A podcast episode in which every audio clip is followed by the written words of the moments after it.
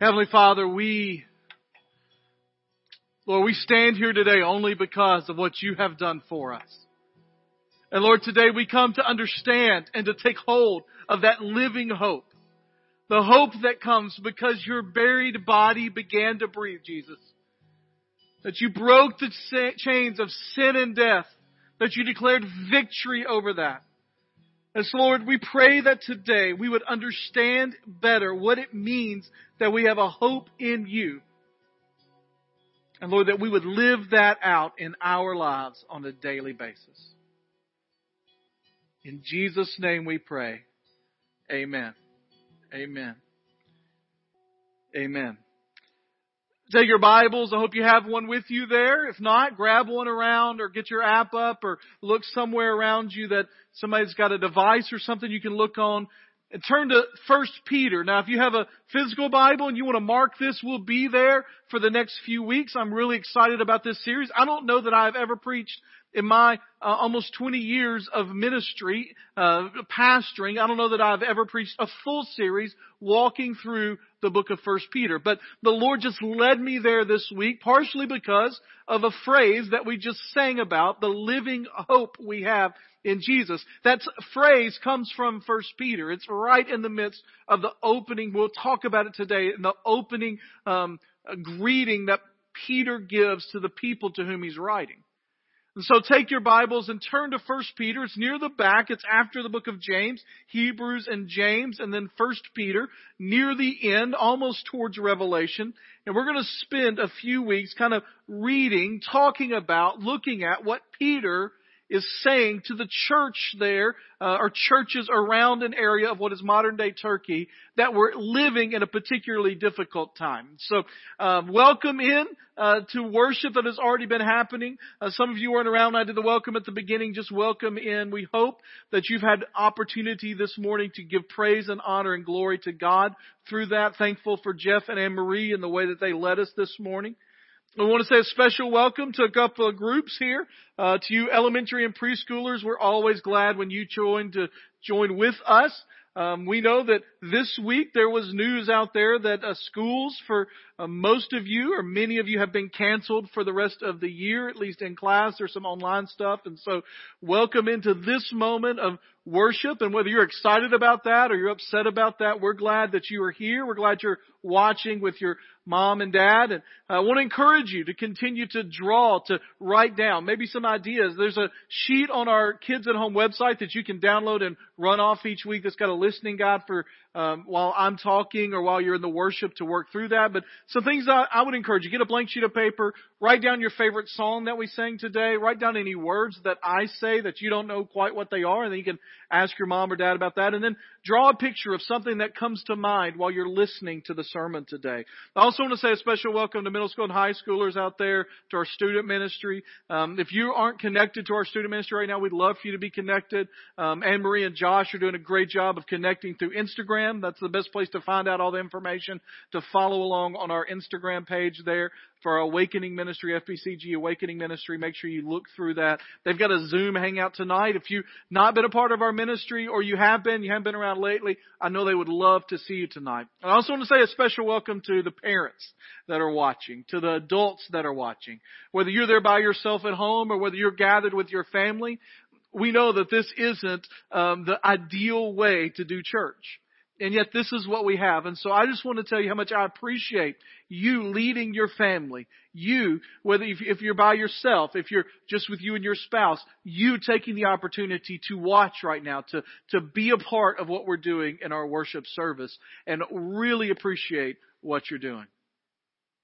1 Peter, a book written to a group of people that were in the midst of a very difficult situation, that persecution was on the way. It's interesting, as I read these books of the New Testament about persecution and difficulty, I read them differently in light of what we are going through now. And none of us are going through persecution for our faith, but we are going through difficulty that many of us have never experienced before. I was fascinated this week that in the midst of this time when it seems like so much is shutting down and so much is being lost and so much is hurt by what's happening, that there are some things that research or the general news out there tells us are surging. Things that are growing, things that are moving forward in spite of the situation we're in, some of them because of the situation we're in. For instance, one of the things that's surging right now is nostalgia. I don't know if you've seen this or not, but Spotify, the music streaming service, put out a report in the past week or so that said that one of the things that has grown significantly on their website, so significantly on the app, is people making nostalgic playlists of songs from yesterday. For instance, the decade that has seen the most growth in the last 2 weeks in putting playlists together for people on Spotify is the 50s, the 1950s. It's interesting. They say some of that may be because some senior adults are at home and they're thinking about their day back then and they found Spotify, they get set up on Spotify and they're starting to make those playlists. But in fact, decades of the 50s, 60s, 70s, and the greatest musical decade of all time, the 80s, have all seen significant increases in listening over the last few weeks. People are watching older movies. They're going back and watching franchises from 20 years ago, 30 years ago, television shows from a while back. Disney Plus has seen a significant increase in memberships, not just because people are at home wanting something to watch, but because they have all the classic Disney movies on there and they're being watched a lot. Nostalgia is growing. Another thing surging in the midst of this is searching for good news in the present, in the here and now. Google reported last week that the search for good news on their site is at an all-time high. In fact, since April, it has surged to the point where searching for good news is twice what it has ever been in the history of Google since 2004. Twice as many people every day are searching good news on Google to find something to give them just a glimmer of sunshine in the midst of a difficult day. TV star, movie actor, and director John Krasinski started a YouTube channel 3 weeks ago just to give some good news to people. He calls it Some Good News.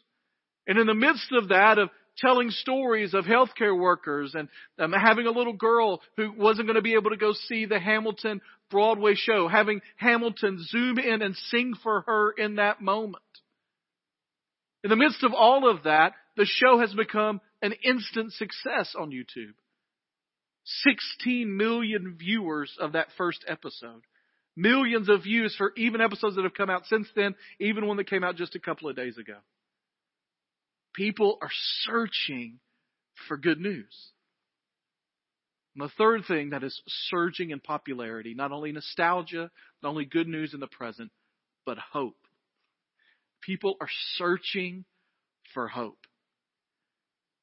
I don't know about you, but I've never followed models and graphs so closely to see when that curve is flattening or beginning to dip down or what they're projecting 2 months from now. They haven't quite been right yet, but I keep hoping they're going to be right about it going down. I'm an optimist in those ways. Like, hopefully it's going to happen. We're looking for things, for vaccine candidates that still may be 6 months to a year to 18 months out, but we're those stories that come out, people latch onto them. They're the most shared stories on the internet. There may be a vaccine, a treatment from Israel is suddenly trending in America. Treatment from Chicago is trending. A treatment from San Francisco, a study that more people, like all of this hope is just looking out. We just want to know how this is going to end and when it's going to end. We need hope. One of the things I love about 1 Peter is that it is a book about hope. In the midst of very difficult days. See, we don't need pretend hope. We don't need false hope. We don't need temporary hope. For us as human beings to survive, we need real, grounded hope. I read a story this week of the highest ranking naval officer that's ever been taken prisoner of war, or at least in the Vietnam War was taken prisoner of war. And he was prisoner of war for 8 years, James Stockdale. Some of you may remember his name from politics a few years back, but he lived 8 years in camp in North Vietnam. One of the things that he talked about in those 8 years is that the people who lasted the shortest amount of time were the optimists who put hope in the wrong places. The ones that would say, we're going to be rescued by Christmas, and then Christmas would come and it would be over. Or, we're going to be rescued by Easter, and Easter would come and it would be over. He said eventually they just gave up. He said what had to happen is you had to have a reasonable understanding of the circumstances in which you were, and you had to have a grounded hope in what could be. And this is what I want to tell you about the book of 1 Peter. And we're going to look through it. We're going to read the first 12 verses in just a moment and then dive into that today. Here's what Peter is saying to his people. It is tough.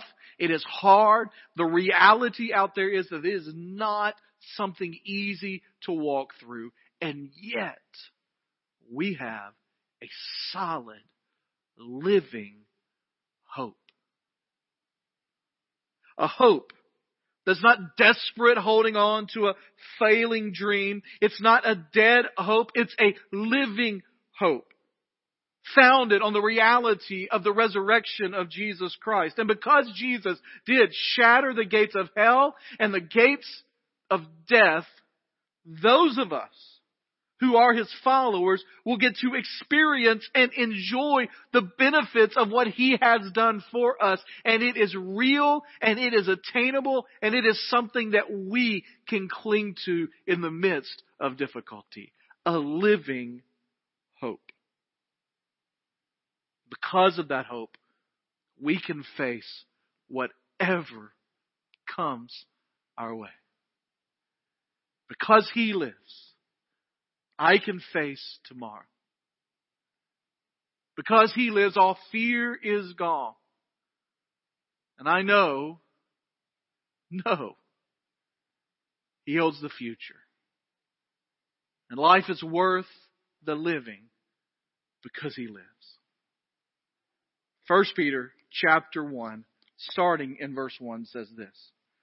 Peter, an apostle of Jesus Christ, to those chosen, living as exiles, dispersed abroad in Pontus, Galatia, Cappadocia, Asia, and Bithynia, chosen according to the foreknowledge of God the Father, through the sanctifying work of the Spirit, to be obedient, to be sprinkled with the blood of Jesus Christ. May grace and peace be multiplied to you. Blessed be the God and Father of our Lord Jesus Christ. Because of his great mercy, he has given us a new birth into a living hope through the resurrection of Jesus Christ from the dead, and into an inheritance that is imperishable, undefiled, and unfading, kept in heaven for you. You're being guarded by God's power through faith for a salvation that is ready to be revealed in the last time. You rejoice in this, even though now for a short time, if necessary, you suffer grief in various trials, so that the proven character of your faith, which is more valuable than gold, which perishable is refined by fire, may result in praise, glory, and honor at the revelation of Jesus Christ. Though you have not seen him, you love him. Though not seeing him now, you believe in him and you rejoice with inexpressible and glorious joy because you are receiving the goal of your faith, the salvation of your souls. Concerning the salvation, the prophets who prophesied about the grace that would come to you searched and carefully investigated. They inquired into what time or what circumstances the Spirit of Christ within them was indicating when he testified in advance to the sufferings of Christ and the glories that would follow. It was revealed to them that they were not serving themselves, but you. These things have now been announced to you through those who preach the gospel to you by the Holy Spirit sent from heaven. Angels long to catch a glimpse of these things. Peter starts his letter here, and he just begins to pour out the reality of whose we are and where we are in the story of God's kingdom. And he wants to encourage them in the midst of this. This is your hope. In fact, right in the middle of that verse, that is verse 3, where he says, blessed be the God and Father of our Lord Jesus Christ. By the way, verses 3 through 12 is one long sentence in the original language. One long sentence. And the only main verb in the whole sentence is right here. Bless God. Bless the Father. Praise His name. Shout hallelujah to Him. Tell Him how great He is. Because He, in His great mercy, His great loving kindness, the word that is used there is the same one that's translated from the Old Testament to men. His loving kindness that never fails, that never goes away. His all-encompassing, always going, steadfast love that He has for you and for me. Because of that mercy, not giving us what we deserve, but instead giving us the grace of life in Him. It says He has given us a new birth, a new identity. We'll talk about that more in just a minute. A new place into a living hope through the resurrection of Jesus Christ from the dead.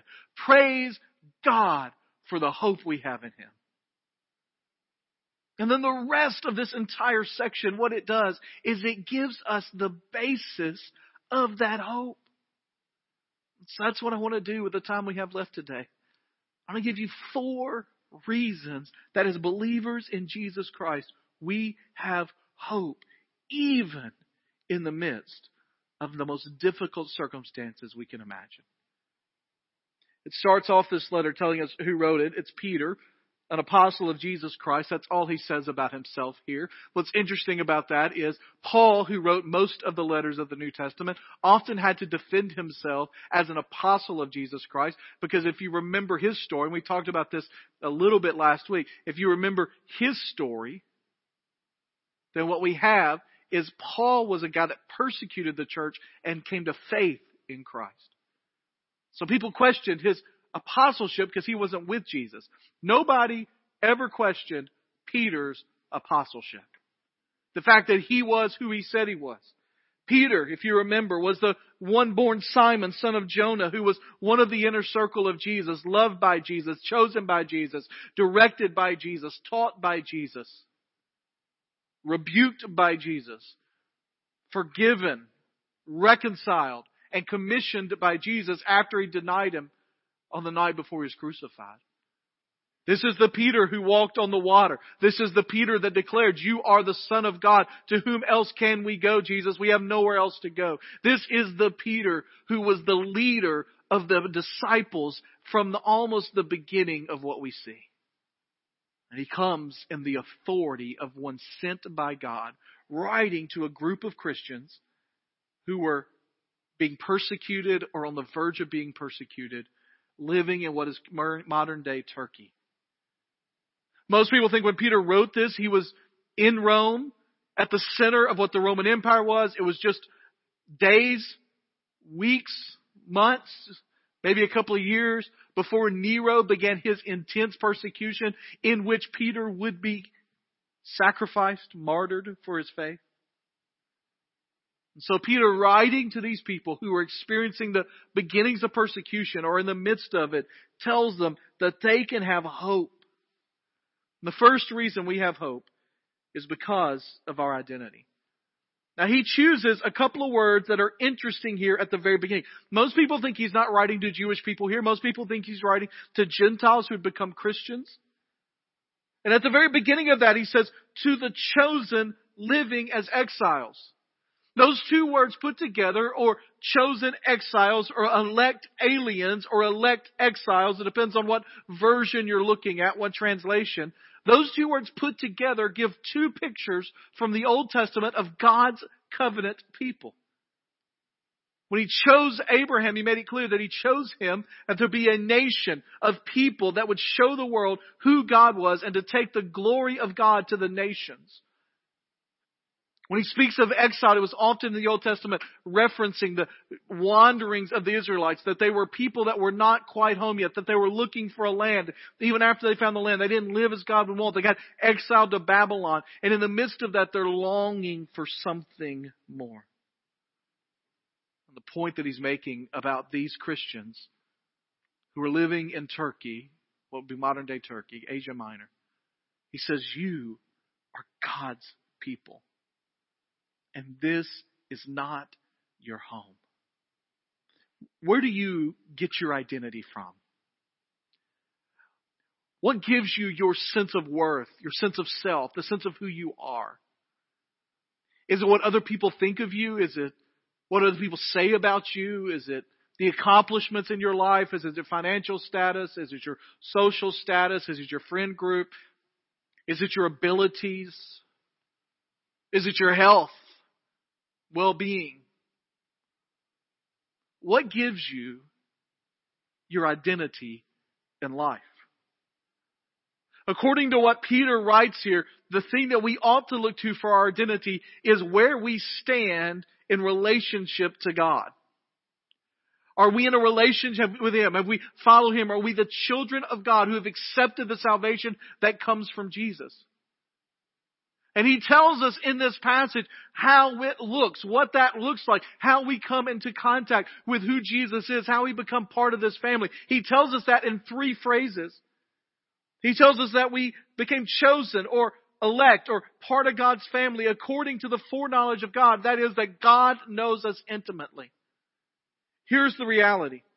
This word used here for God's foreknowledge is that it is personal and it is powerful, that He has known us deeply forever, that you are eternally known at the deepest level. No one knows you better than God. Even you don't know you better than God knows you. He has known about you since before you were born. He has known about you eternally, even before you came into existence in time. Now that means a couple of things for us. First of all, it is amazing to me that God knows me that intimately and still sent His Son to die for me. Because even what I know of myself, I am not worth that kind of sacrifice in my own eyes. And yet in God's eyes, I am. The second thing that we know is, because of what this foreknowledge means, is that God has placed you exactly where you need to be in the history of humanity. You are not here by accident. You are not watching this by accident. You are not living by accident in the moment of this pandemic, of things that others in other generations have never had to deal with. Although there are generations past that had to deal with this as well in difficult circumstances, more difficult than our own. But you are specifically placed where you are right now for a purpose from God. He has known about you from eternity past, and He has placed you here. That's the who that does the saving and gives us a new identity. How? Well, it tells us in the next thing. Through the sanctification of the Spirit, the sanctifying work. Now that's one of those big words, sanctification. It just means to be set apart as God's people. That the Holy Spirit, when we accept, we'll talk about Jesus, what He did for us in a moment. When we accept Jesus Christ's sacrifice for our sins, we believe in the resurrection from the dead. Then the Holy Spirit saves us, sets us apart. Now, sanctification can mean the ongoing work of God to make us into the likeness of Jesus Christ. And that is understood in some ways here. But at the base level, what it means is that the moment we accept who Jesus Christ is in our life, the moment we accept that forgiveness for our sins, the moment that He wipes away our guilt and shame, the Holy Spirit sets us apart as God's child, set apart for His purpose, holy in the sight of the Lord because of the blood of Jesus Christ. We're giving new citizenship, new identity immediately. And then it tells us at the end there, the reason or the why, and that is to be obedient to Christ because of what He has done for us by shedding His blood. The Old Testament imagery is here again. The Old Testament, in order for sin to be forgiven, blood had to be spilled. And it says, Christ's blood sprinkled on you saves you from your sin, forgives you from that debt, sets you apart into a new place. And that we ought to live for Him because of what He's done for us. We have hope because Christ has completely changed our identity. Have you accepted Jesus Christ as your Savior? Have you accepted this new identity? Have you been made whole by Him? The second reason we have hope, and this may be perhaps my favorite of the four that we'll talk about today, but I just love this one. We have hope because of our inheritance.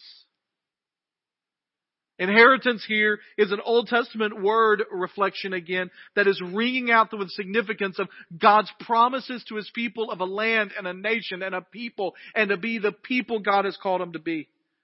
But what I love about this particular one is it gives us some understanding of that. It says in verse 4 that we have been put into an inheritance that is imperishable, undefiled, and unfading, kept in heaven for you. undefiled, imperishable, unfading. It will not rot or decay. It is completely pure. It will never become old or wither. Imperishable, undefiled, unfading. What that means is this. Now, right now, we may be going through difficult moments, and there may be things that we don't understand.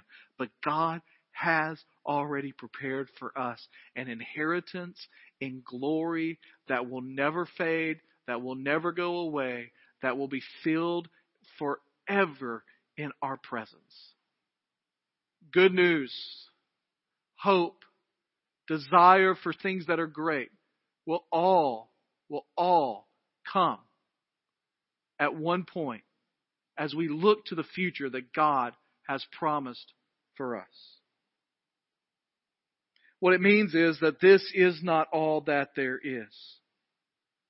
That this is not the end, that this earth, that this moment, that this humanity is not the end game, that there is more coming, there is something else out there, that when this earth passes away, and it will, that when something, maybe not this virus, but when something takes you, when something comes for you, when that moment comes that your appointed time to end your life happens, when the end of your life comes, that you know that there is something else beyond this. There is an inheritance for those that are as followers of Jesus Christ that is waiting for us, that is bigger and better and grander and more awesome than we could ever imagine.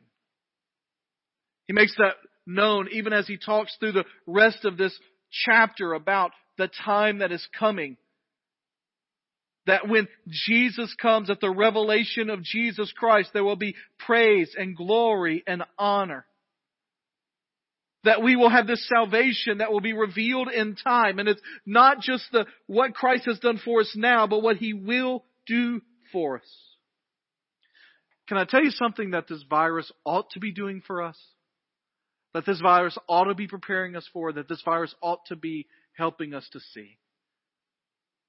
This virus, among other things, ought to be helping us to begin to see and to prepare and to make sure we are ready for the fact that Jesus is coming again.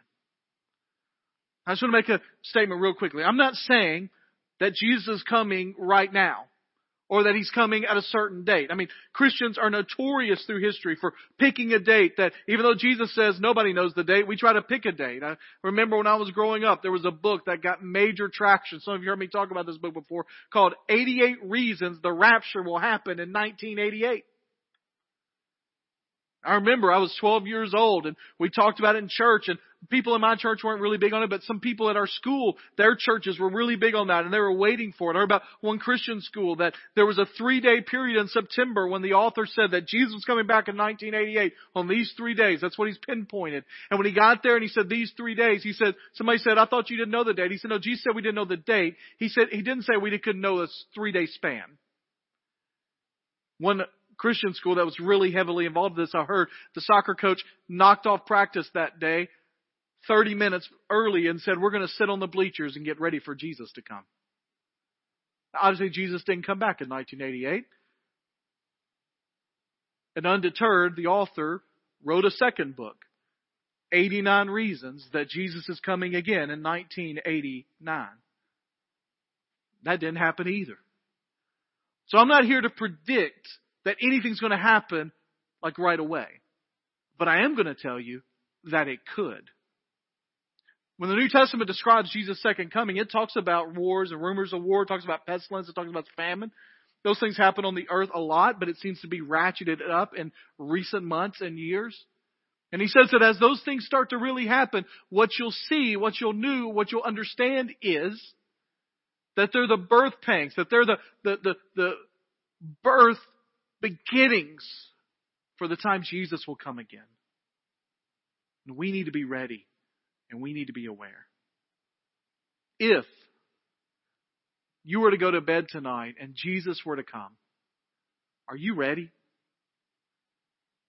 One of the things this virus should definitely tell us is that none of us individually are promised tomorrow, that this virus could hit any of us, it seems, from different areas. And there are more susceptible, yes, but there's all over the age spectrum, and people are suffering from it, and you are not promised individually tomorrow. But one of the things that we must understand and proclaim as a church is, just as we are not guaranteed tomorrow individually, that it will be the same or like life is now, we are not guaranteed that as a human race.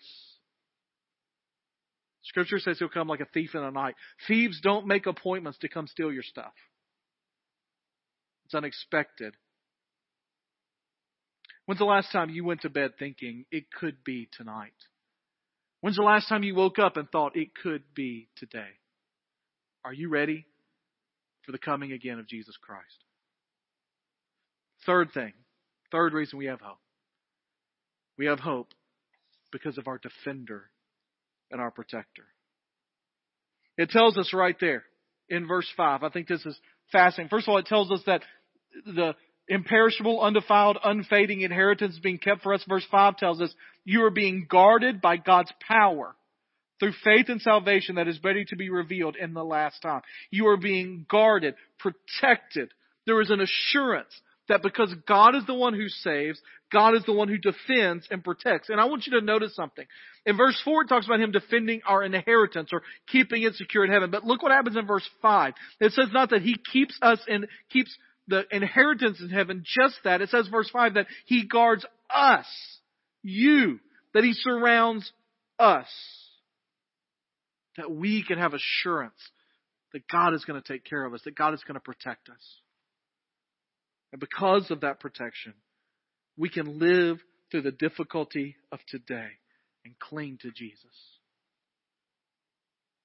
It says that because of that, we can rejoice, even though now for a short time, if necessary, you suffer grief. He says, listen, I know that it's not easy. I'm not saying that it's easy. I'm not saying that this is a cakewalk of a life. I understand you're in some real difficulty. The truth is, we all live through that. We all lose loved ones. We all get lonely. We all get sick. We have people that are poor. We have people who cry. We cry. We bleed. We hurt. We suffer. But he says, in relationship to eternity, it's a short time. It's a momentary snap. It's a blip. And he says what we're going to discover when we come out of this is the true believers, followers of Jesus Christ, will have their character revealed because God will use the circumstances that they are in to refine them as through fire into the people he's called us to be. How is God refining you in the fire of what we're going through right now? What is God shedding from your life that needs to be shed? What is God strengthening in your life that needs to be strengthened? My prayer is that whenever this is over, and we're praying that it's sooner rather than later, that the human suffering that comes from this virus will end soon. We're praying that God would begin to work in a way through doctors, through physicians, through researchers, through scientists, through government, to make this go away more quickly than not. We're also praying that God, the owner and creator of this world, would in miraculous ways take care of this virus. But my prayer is, when I come out on the other side of this, whatever that looks like, whatever that may be, what other circumstances are, that God would have used this to refine me, to take away some things that I thought I needed that I don't need anymore, and to strengthen areas of my life that I need to follow Him. And he says, and I love this, that when we get through the fire, and here he's talking about to them, it may be in the last days, it may come in your death, but that we will see him at the revelation of Jesus Christ and give praise and glory and honor to him by the way we live through it. And then he just says to him, and I love this, he says, and you haven't even seen him, and you love him. You didn't get a chance to watch him like I did, and you believe him. The point there is this. Can you imagine for those of us that have never seen him, for those of us that didn't get to see him work, for those of us that had lived by faith in him. People ridicule us for that sometimes. We're called simple-minded or that it's a crutch. But can you imagine the joy that will be in our lives when we see him face to face? We have not seen and we love. We have not known and we believe. But one day, that sky's going to part and he's going to come with an army of the redeemed. And we are going to get to see our Lord. We are going to get to celebrate our Savior. And here's what I can tell you about my worship that day. I don't know about your worship that day, but my worship that day will not be soft. It will not be muted. It will not be sophisticated. It will be as David dancing through the streets with the Ark of the Covenant, undignified, because my Savior deserves the best that I have. And I look forward to that day that now I cannot see, but then I will see. And Peter says, trust in him to keep you through the storm. The last reason that we have hope. This is kind of a crazy thing that happens here in Peter. It's interesting to me. We have hope because of our privilege. Peter says that all the prophets tried to figure out when Jesus was coming. And eventually what they discovered is that they weren't figuring it out for themselves. They were figuring it out for the next generation or the generation when Jesus would come. But he says, but you now see and know. We may not have seen him physically. We may not have been able to watch him, but we have the stories. We have the writings. We have the completed works of God to us in order to tell us about him. And because of that, it is an incredible privilege for us. And then he adds at the end, just this strange line that says, angels long to catch a glimpse of these things. As you can imagine, that's been a hotly debated thing. Angels aren't mentioned much in the New Testament. But here's what I believe is happening here, what I think is happening here. He's saying that that has been longed for since the beginning of time and that you get to live in the midst of the privilege of knowing the truth about who God is through Jesus Christ. There were people for generations, thousands of years before Christ came, who were longing for the day when they would be able to know him. And we have the privilege of being able to understand it and to live in that salvation. Now, he's going to use that to lead into what we're going to talk about next week, about how we live because of what Christ has done for us. But this week, let's just settle on the hope that is there. You know what I love about this passage? Remember those three things I said the world was searching for? Nostalgia, good news, and hope. When you think about that, really is a grounding in the past of something that was stable to them. It is an assurance that there are good things happening in the here and now, and that there is a hope that the future will be better than what we have. What I love about 1 Peter 1, verses 1 through 12 is this. It assures us that our past has been secured because the God of eternity has known about it and taken care of it from the very beginning. That there is hope for the future because of what Christ is going to do, what Christ is coming again, and that we have an inheritance that is being protected right now for us that will happen when this is over. And there is good news, gospel, good news right here, right now, that we can live through whatever may be coming because Jesus Christ has died for our sins and has risen again from a grave. That is a living hope. And my prayer is that each and every one of you watching today, right now, have come to a place in your life where you've accepted the living hope, the sacrifice of Jesus Christ for your sin, the salvation that he offers. But I know that with the number of people on the other side of the camera that I'm looking into on your devices, your televisions, wherever you may be watching, that there are people watching me today, I know this, that have yet to accept Jesus Christ as their Savior. that have yet to accept what he has done for you, that have yet to be forgiven. And can I just tell you that no amount of nostalgia or good news or false hope from the things of this world will ever be able to give you what you need. Our only hope is Jesus, the living hope who rose again from the grave. So today, if you have never accepted Jesus Christ as your Savior, then I'm going to encourage you. I'm going to plead with you to consider giving your life to Christ. Not for my benefit, but for the change in identity and protection and hope that is offered to you from Christ. In a moment, I'm going to pray, and I'm going to pray a prayer that you can pray with me. If that's you, if you need to accept Jesus Christ today, my prayer is that you will do it now, in this moment. There is no better time than the present. Again, I'm not about scare tactics, but the reality is none of us are promised another day. This may be your opportunity to accept Jesus. So in just a moment, I'm going to pray.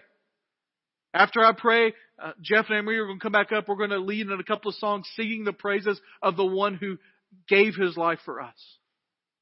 But the most important thing you can do right now is to make sure that it is a settled fact in your life that you have accepted the salvation that comes from Jesus Christ. If you're a believer in Jesus, you're watching today, then my question to you is, how is God going to refine you in the midst of this trial?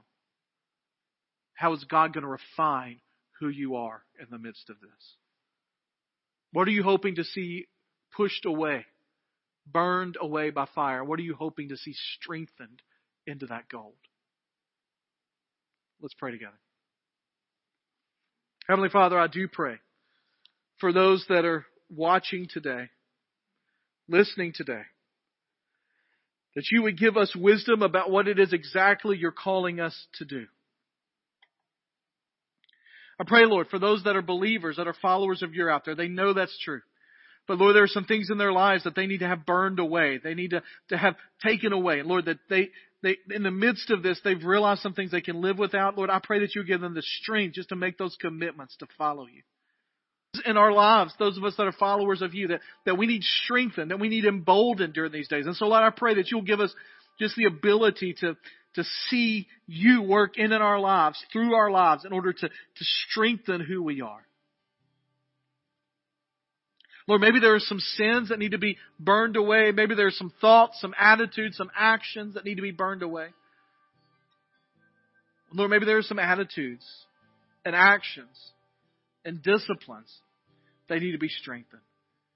So Lord, I just pray that you would give us wisdom and clarity, those of us that are followers of yours right now, about what needs to happen in our lives. Lord, I know that there are people that are listening, that are watching right now, that have never accepted you as their Lord and Savior. And so, Lord, I pray that in this moment, you would let them know that that needs to happen, Lord, that they would feel that uncomfortableness inside, Lord, that they would feel what we call the conviction of your Spirit, Lord, that stirring within them, that they need to do this, that now's the time. And Lord, I pray that you, through this moment, would save. If you're there and you're someone that's thinking about accepting Christ, you're wondering, well, I don't even know how to do that. And you just repeat this prayer along with me. Although it's not the prayer that matters, it's the attitude of the heart. It's the decision, the will that's there.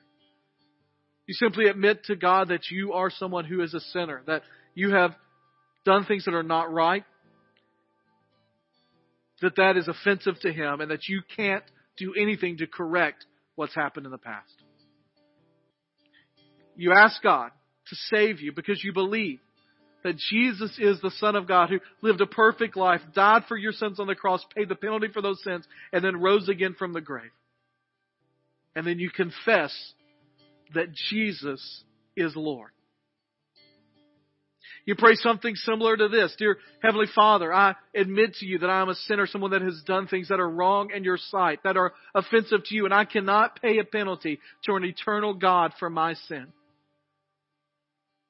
I cannot be perfect. But Lord, I believe that Jesus lived a perfect life on this earth, that He died on the cross for my sins, and that He rose again from the grave. And Lord, I want to confess right now that I need the salvation that comes from Jesus and ask you, Lord, to save me now. In Jesus' name I pray. Amen.